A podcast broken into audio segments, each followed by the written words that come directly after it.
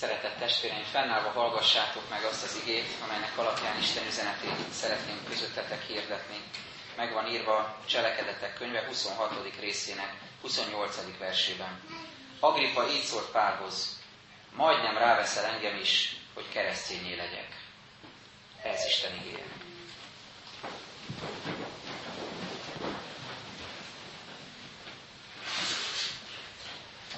Amikor könyvet olvasunk, vagy filmet nézünk, akkor rendszerint eljön az az érzés a vége felé, közel a végkifejlethez közeledve, hogy várjuk, hogy növekedjen a feszültség, és általában, hogyha egy jó íróval, meg jó rendezővel van dolgunk, akkor ez így is van, növekszik a feszültség, és várjuk azt, hogy valami váratlan történjen a végén, valami váratlan fordulat, amire senki nem számított, valamilyen titokra fény derüljön, valami nagyszerű dolog történjen, amire tényleg emberileg senki nem számítana.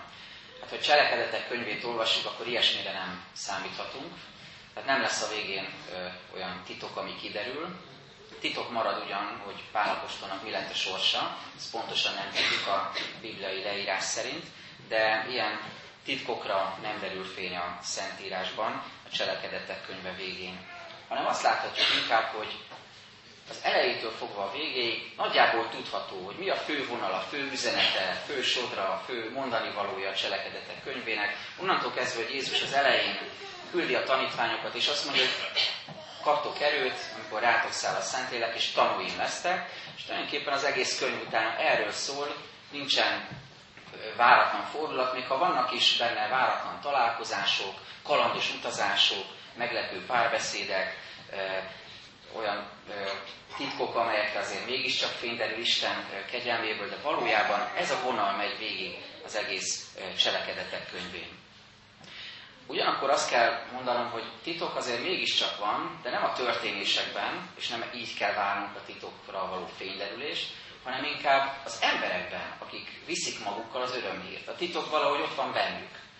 Magukban hordozzák annak a titkát, hogy mit jelent a Krisztusi örömhírt.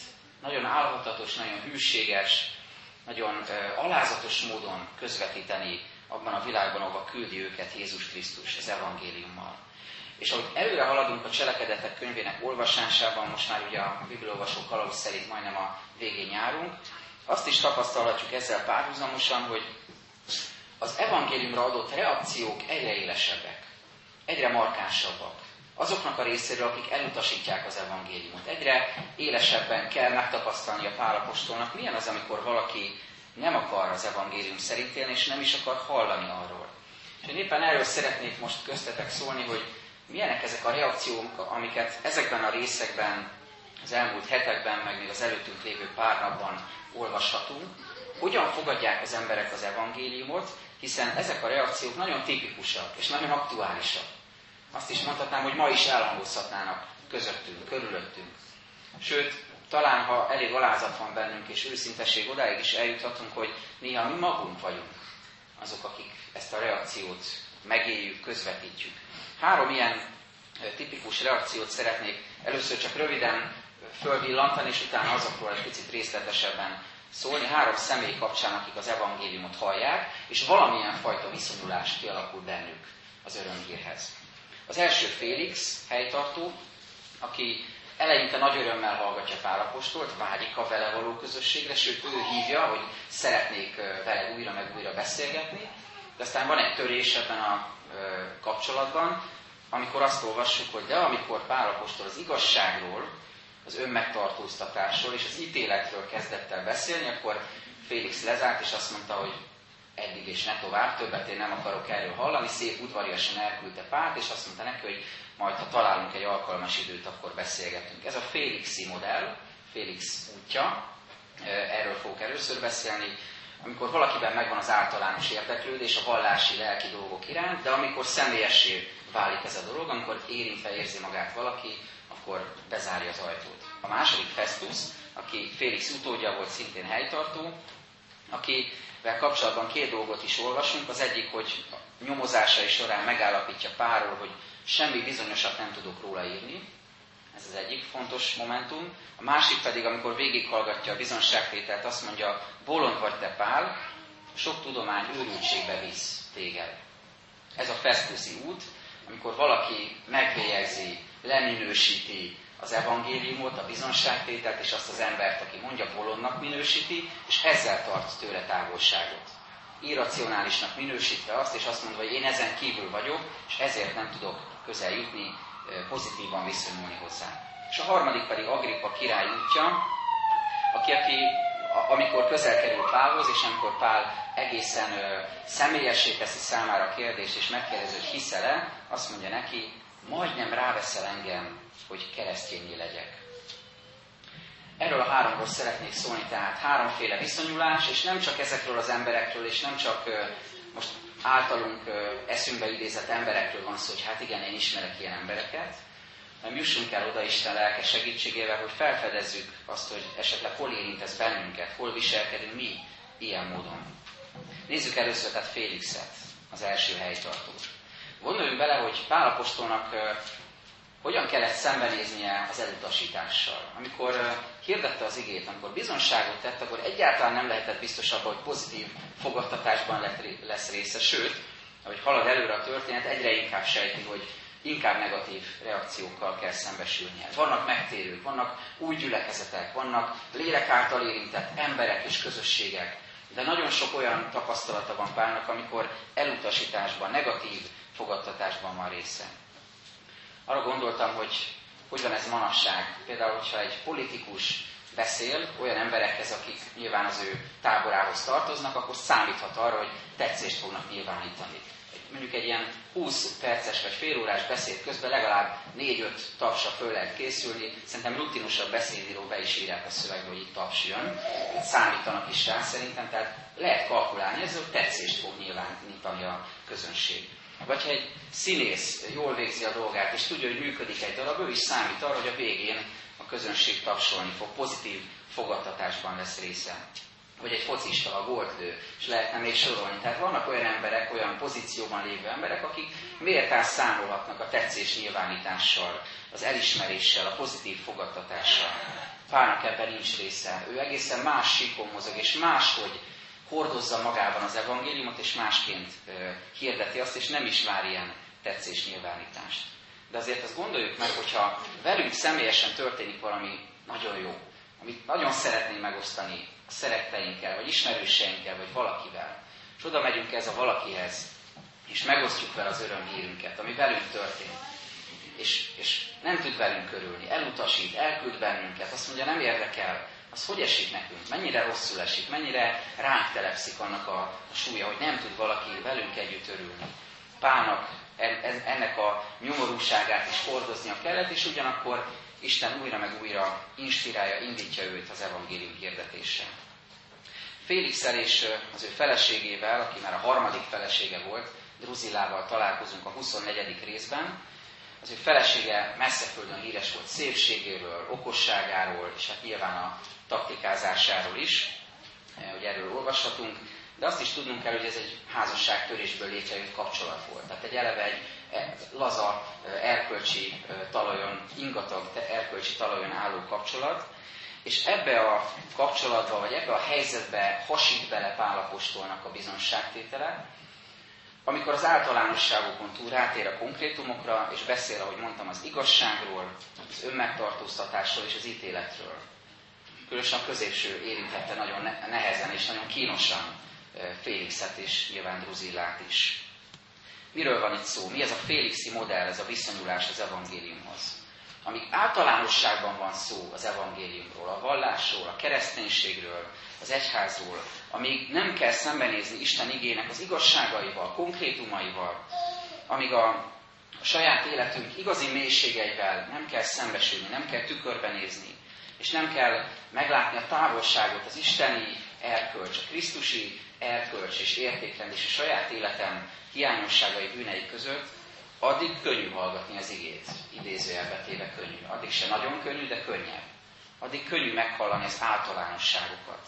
Mert ez eddig olyan, mint amikor kimegy valaki a strandra vagy tengerpartra, és úgy bokáig bele gázol a vízbe, vagy maximum térdig, olyan kellemes érzés van, aki direkt csak ezt szereti, bele sem megy a vízbe, csak úgy járkál a tengerparton, olyan kellemes érzés ez, és hozzáteszem veszélytelen. Tehát a hullámok nem nagyon tudnak elragadni bennünket, nem kell megmutatni, hogy tudunk-e úszni vagy sem, de ez így nagyon a széle, nagyon a, a felülete a, a dolgoknak. Ilyen az, amikor, amikor valaki nem veszi a fáradtságot, hogy szembesüljön igazán önmagával és a cselekedeteivel. A mélyvíz az ott kezdődik, amikor szembesülünk azzal, hogy itt, itt rólunk van szó. Emlékszünk arra, amikor Dávid király védkezik Becsavéval, és Nátán próféta szembesítőt a bűnével, és elmondja azt a kis példázatot, és eljut addig a pontig, amíg azt mondja, hogy te vagy az az ember. Addig az általánosságok szintjén Dávid is nagy erkölcsi magaslatról tudja mondani, hogy micsoda dolog ez. Hát én, én elítélem az ilyet. Hogy lehet elvenni valakinek az egyetlen ö, vagyontárgyát? Hogy lehet ilyet tenni? De amikor rájön, hogy itt róla van szó, te vagy az az ember, te tetted ezt, Dávid, akkor összeomlik, bűnbánatot gyakorol, és, és kéri az Isten bocsánatát a bűnére, az életére. Életünk tehát Félix módjára, leírhatjuk az egész életünket Félix módjára, és megmaradhatunk az általánosságok szintjén. Például mondhatjuk azt, hogy szép dolog a szeretet, meg rossz dolog a bűn, és lehetne ilyen hasonlókat mondani. Egyszer valaki mesélte ezt nekem, hogy hogy, hogy kell a, az Isten tiszteletekről beszámolni, bocsánat, ha már ezt említettem. Elmegy az ember a templomba, és akkor hazamegy, és megkérdezi tőle, hogy miről volt szó. A verzió azt mondja, hogy a szeretetről, akkor megkérdezik, hogy és mit mondott róla a lelkész, és azt mondja, hogy támogatta, vagy javasolta, mondjuk így. És a másik verzió, hogy miről volt szó, a bűnről, ez a másik ilyen alapeset, mit mondott róla a lelkész, ellenezte. Tehát meg lehet maradni az ilyen általánosságú szintjén is, de azt gondolom, hogy ennél sokkal nagyobb lelki élményt és mélységet nyújt nekünk Isten, vagy szeretne nekünk. Tehát Félix módjára magunkhoz hívathatjuk Pált, ez engem nagyon-nagyon megütött, megütött a, a szememet is, amikor olvastam, meg a szívemet is ez a kifejezés. Hogy Félix magához hívatja Pált, és amikor kedvet tartja, beszélget vele. Hiszen Pál egy fogoly, ő a helytartó, ezt bármikor megteheti. De nem ezt csináljuk mi is néha, testvérek. Néha kedvünk tartja, magunkhoz hívatjuk a Bibliát, magunkhoz hívatjuk Isten, elnézést, hogy így fogalmazom, magunkhoz rendeljük az igét, és amikor olyan van, amikor úgy tetszik nekünk, úgy tartja kedvünk, vagy olyan a hangulatunk, akkor megnézzük, hogy mit mond nekünk. De hogyha odaérünk, hogy már valami konkrétumról van szó, már ez kényelmetlenül, kínosan érint bennünket, itt rólunk van szó, változni kéne, érezzük, hogy mélyebbre kéne menni, akkor azt mondjuk, hogy Pál, menj vissza szépen a cellákba, Biblián menj vissza szépen a polcodra, majd ha alkalmas időt találunk, akkor beszélgetünk újra. Pedig a kereszténység az ott kezd igazán izgalmassá, gyakorlativá, hasznossá, eh, előre mozdítóvá válni, amikor Isten lelke bátorságot ad a szembenézéssel. Miben kell változnom? Miben kell növekednem? Hogy eh, meglássam azt, hogy hol vannak azok a pontok, amiken szeretne Isten változtatni az életemben. És igaz, igazság szerint minden egyes bibliaolvasásnál, minden egyes bibliaórán és minden egyes Isten tiszteleten, és az életünk minden egyes napján van egy döntéshelyzet, egy lehetőség előttünk, hogy Félix módjára azt mondjuk, hogy mint ahogy ő mondta Pának, hogy most menj el, és majd ha találunk egy alkalmas időt, akkor újra beszélgetünk. Tehát keresünk egy kifogást, ez az egyik döntési lehetőségünk. Mint ahogy Jézus beszédeiben, példázataiban is ez többször előkerül. Az emberek kifogást keresnek, kimentik magukat. Ha vannak ilyen hivatalos alkalmak, akkor ez, ez rendszerint előkerül. Valakit meghívnak, de kimenti magát, nem tud elmenni. Családi okokra hivatkozva, munkaügyi okokra hivatkozva, egészségügyi okokra hivatkozva, az időjárásra hivatkozva, sok mindenre lehet hivatkozni, hogy rossz paszban vagyok, nincs kedvem, valakivel összevesztem. Csomó ötletünk van, hogy hogyan magyarázzuk, hogy most éppen miért nem megyünk Isten közelébe. Félix is megtalálja ezt, most menj el, majd ha alkalmat találok, hivatlak. Majd ha. Csak csöndben majd az imádság gondoljuk át magunkban, hogy milyen ilyen mondatkezdéseink vannak, majd ha, majd ha idősebb leszek, szokták mondani, akkor jobban rá fogok érni. Nem tudom, az idős testvérek hogyan látják a saját életüket, hogy sikerült ez, hogyha ezt mondták fiatalkorukban. Vagy majd, ha egészséges leszek, majd, ha meggyógyulok, akkor túl leszek a nehézségeken, majd akkor figyelek Istenre és keresem az ő akaratát. Vagy éppen fordítva van, aki azt mondja, majd ha beteg leszek, majd ha nyomorúságom lesz, majd akkor ráérek, most minden rendben van, most nem kell Istennel foglalkozni. Tehát vannak ilyen majdha kezdetű gondolatai, majdha. Ezt teszi Félix is. Vagy pedig a másik döntési lehetőség, amire Isten indíthat minket, hogy megmártozzunk tetőtől talpig Isten akaratában, Isten jelenlétében, Isten szeretetében. Nem csak a tengerparton mászkáló, nagyon kellemes, sem hullámok által simogatva, átélve a víznek az ölelését, hanem teljesen belemerülünk Isten jelenlétébe, kegyelmébe. De tudjuk, hogy a keresztségnek az eredeti értelme, most olyan szép, hogy keresztelőn is vagyunk együtt, a keresztség eredeti jelentés az, hogy bemerítés, bemerítkezés, alámerülés. Ahogyan ezt annak idején gyakorolták, és sok helyen most is gyakorolják, valahogy ez jut, ez jut eszembe erről is, amit lehetőségként ad nekünk Isten, hogy teljesen belemerülni, alámerülni, annak, ami régi, ami elmúlt, ami, amit el kell veszíteni, ami, amitől meg kell válni, amit meg kell tagadni, és föltámadni egy új életre, kijövve a vízből, meglátva az új lehetőségeket, ezt a változást hozhatja el számunkra Isten, és így gyógyíthat ki minket a félixi viszonyulásból. Aztán tovább menve Festus-szal is megismerkedhetünk, aki Félix utóda volt, és egy sokkal visszafogottabb életet élt, nem voltak ilyen kirívó erkölcsi problémái, mint Félixnek és családjának. Kötelességtudó volt, jogkövető volt, igyekezett nagyon igazságosan, szigorúan, de, de tényleg igazságosan vezérelni a népet, a rábízott feladatokat így végezte. Azonban az ő viszonyulása az evangéliumhoz szintén egy, egy alaptípust mutat be, és ma is aktuális és tipikus. Két információt olvasunk róla, hogyan viszonyul az evangéliumhoz. Először is azt mondja Pálról, hogy semmi biztosat nem tudok róla mondani. És én hiszem, hogy ez nem csak Pálról szól, magáról a szeméről. Mert amikor ez a helytartó elkezd kutatni, hogy vajon miért is akarják Pált elítélni, nagyon alaposan utána néz mindennek, és a végén eljut eddig a mondatig, amikor a jelentését meg akarja írni a felső hatóságoknak, hogy semmi bizonyosat nem tudok róla mondani. Ez az egyik. És a másik viszonyulása, a másik mondata, amikor meghallgatja Pál prédikációját, hogy bolond vagy te Pál, sok tudomány őrültségbe visz. Tehát nézzük, hogy milyen ez a, milyen ez a típus, milyen a viszonyulása. Festus egyfelől nagyon becsületesen próbál utána járni mindennek. Adatokat gyűjt, információkat gyűjt, összerakosgatja ezeket, próbál felépíteni egy képet. Párról, kereszténységről és tovább megyek, ha egy mai embert nézünk, vagy önmagunkat nézzük, ha ilyenek vagyunk.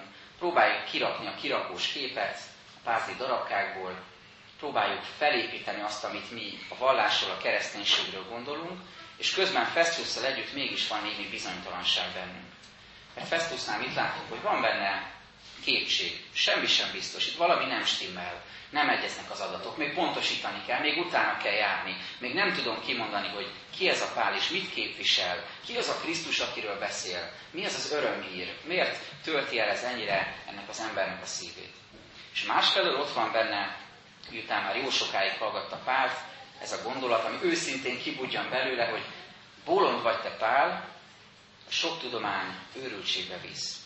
Két szót néztem csak meg itt az eredetiben, ami nagyon érdekes. Az egyik a tudomány szó, sok tudomány őrültségbe visz. Valójában azt olvassuk, hogy grammatá, vagyis írások. A sok írás tanulmányozás, a szentírás, a Biblia tanulmányozása őrültségbe visz téged. A másik szó, az őrültség, pedig azt a szót olvassuk, hogy mánia. Talán ismerős. Elég negatív kicsengése van ennek a szónak. Amikor valakire így tekintünk. És ha a kettőt összerakjuk, akkor kialakul a Festuszi modell.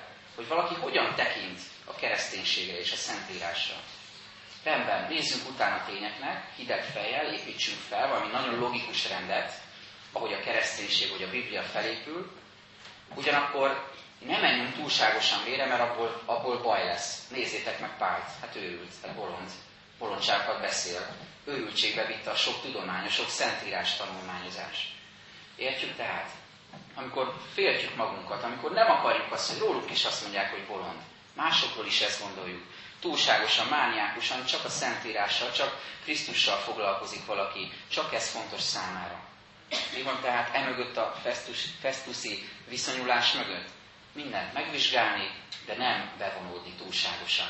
Mindent logikusan körbejárni és leírni, de attól megóvni magunkat, hogy bennünket is bolondnak tartsanak. Pedig dönthetünk úgy is, mint ahogy Pál döntött, ahogy ezt megfogalmazza az 1 Korintus 1-ben, ahol ezt mondja. Mivel tehát a világ a saját bölcsessége útján nem ismerte meg Istent a maga bölcsességében, Tetszett Istennek, hogy az ige hirdetés bolondsága által üdvözítse hívőket. Az ige hirdetés, a bizonságtétel, a hívő ember életének bolondsága által üdvözíti Isten a hívőket.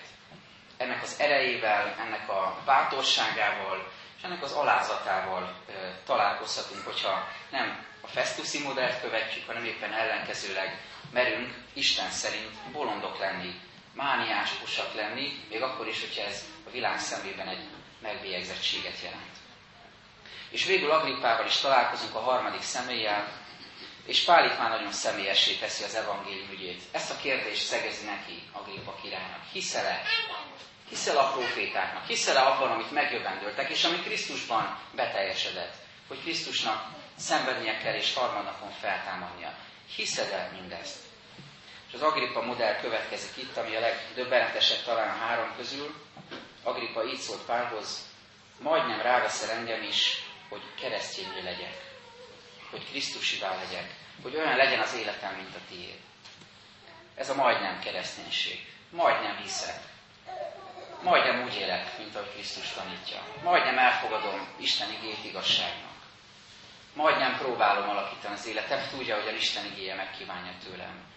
Majdnem szeretet, majdnem türelem, majdnem lelki látás, majdnem bizalom van bennem, majdnem reménység, majdnem elmegyek a templomba, vagy hogy valaki, többen is szokták így fogalmazni nekem, bár ezt a református vallással kapcsolatban mondják, de mutatis mutandis máshogy is igaz, szóval azt szokták mondani, hogy ha választanom kéne, akkor ez a legszimpatikusabb.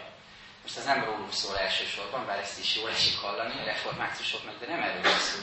Ha valaki ezt, mond, ezt mondja a kereszténységből is. Hát ha választanom kéne valami lelki utat, akkor a kereszténységet választanám. Ha választanom kéne, akkor annyira szimpatikus Krisztusnak az útja. És itt a lényeg, ha választanom kéne, de nem választ, csak majdnem van ott, csak közelében van annak, amit Isten, amit Krisztus kínál, de csak majdnem teszi meg ezt. Ha lenne egy kis bátorságom, akkor annyira belevetném magam, annyira elmerülnék ebben, akkor kipróbálhatnám. De nincs meg ez a bátorságom. Az ökumenikus iskolában a gyerekeknek már állítatom, többször említettem, hogy vannak ilyen fejben űzhető tevékenységek. Az egyik ilyen fejben űzhető tevéken, kedvenc tevékenységem a fejben síugrás, amit nyáron is lehet gyakorolni, tehát nem kell hozzá hó, az a jó benne. Tehát gondolatban felmegyek a síugrós sáncra, lesiklok, veszek egy lendületet, hogy a tévében láttam, és, és egészen messzire eljutok, tehát hatalmas ugrásokra vagyok képes. A probléma csak ott van, hogy ez csak fejben történik meg, tehát ez nem valóság.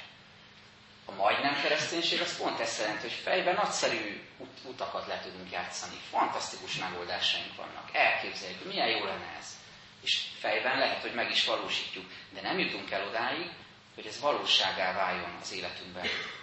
Mert a változáshoz, a valódi növekedéshez és a valóságosnak az elfogadásához a majdnem után ez idő kell. Isten részéről ez megvan. Tehát ő ad nekünk időt. Ezt lássuk be, lássuk meg. Kegyelem ideje tart, ő adja az időt. Most is. Itt az idő, itt a nap, itt a lehetőség. A kérdés az, hogy a mi oldalunkról megvan ez az idő rászánás. Oda szálljuk el az időnket a növekedéssel. Ezzel a rövidke történettel zárom. A, egy diáknak az édesapja bement az iskolába, és beszélgetett az igazgatóval, és kérdezte tőle, hogy hát annyira jól megy a tanulás a fiamnak, nem lehetne lerövidíteni a tanulmányának az idejét. Hogy fele annyi idő, idő alatt végezze az iskolát, ezzel időt spórolna, mehetne tovább felső iskolába, és hamarabb uh, szerezhetne diplomát. Mire az igazgató visszakérdezett, hogy rendben van, csak azt kéne eldönteni, hogy mit akar nevelni a fiából. Mert én, nekem az a tapasztalatom, mondta az igazgató, hogy ha Isten tölgyfát akar nevelni, akkor arra száz esztendőt szám. Hogyha pedig sütőtököt, arra két hónapot. Döntse el, hogy mit akar a fiából nevelni. És én hiszem, ilyen értelemben bár jó dolog a sütőtök, de ilyen értelemben hiszem, hogy Isten tölgyfára akar bennünket nevelni. Időt szán ránk, és nekünk is időt kell arra szánni, hogy vele közösségben legyünk, és fel tudjunk növekedni arra a képre, amit ő már lát bennünk, mi még nem biztos, hogy látjuk, de ő látja, hogy ezt fogjuk elérni, ezt fogjuk tapasztalni. Isten adja, hogy Félix, Festus és Agrippa király példájából is tudjunk tanulni, mikor negatív példák is, és meglássuk, hogy ezek helyett a Krisztusi utat kínálja nekünk az Úr. Gondolkozzunk el ezen most a következő imádságos csendben. Amen.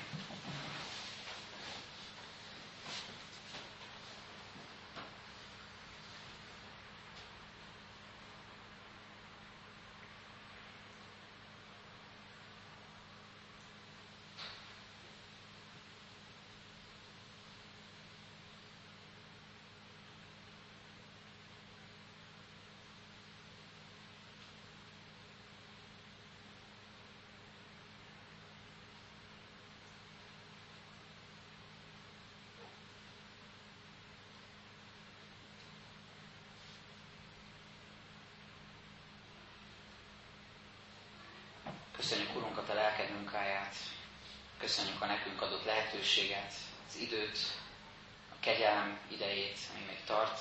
Köszönjük a mai napot, a mai napban rejlő lehetőségeket, a találkozást. Köszönjük a megkeresztelt gyermeket, a családot, a gyülekezet közösségét, amelyet Te építesz. Köszönjük, Urunk, a Te kegyelmedet, amelyel hordozol minket.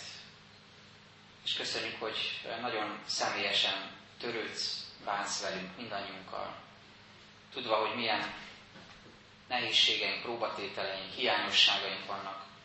Mibe akadunk bele újra meg újra, milyen köröket futunk újra meg újra, hogyan szippan be sokszor a, az életnek sok kihívása, a reménytelenség, és Úrunk, azt, azt is látod, hogy mi az, ami felszabadultá tud tenni minket, mi az, ami örömet okoz.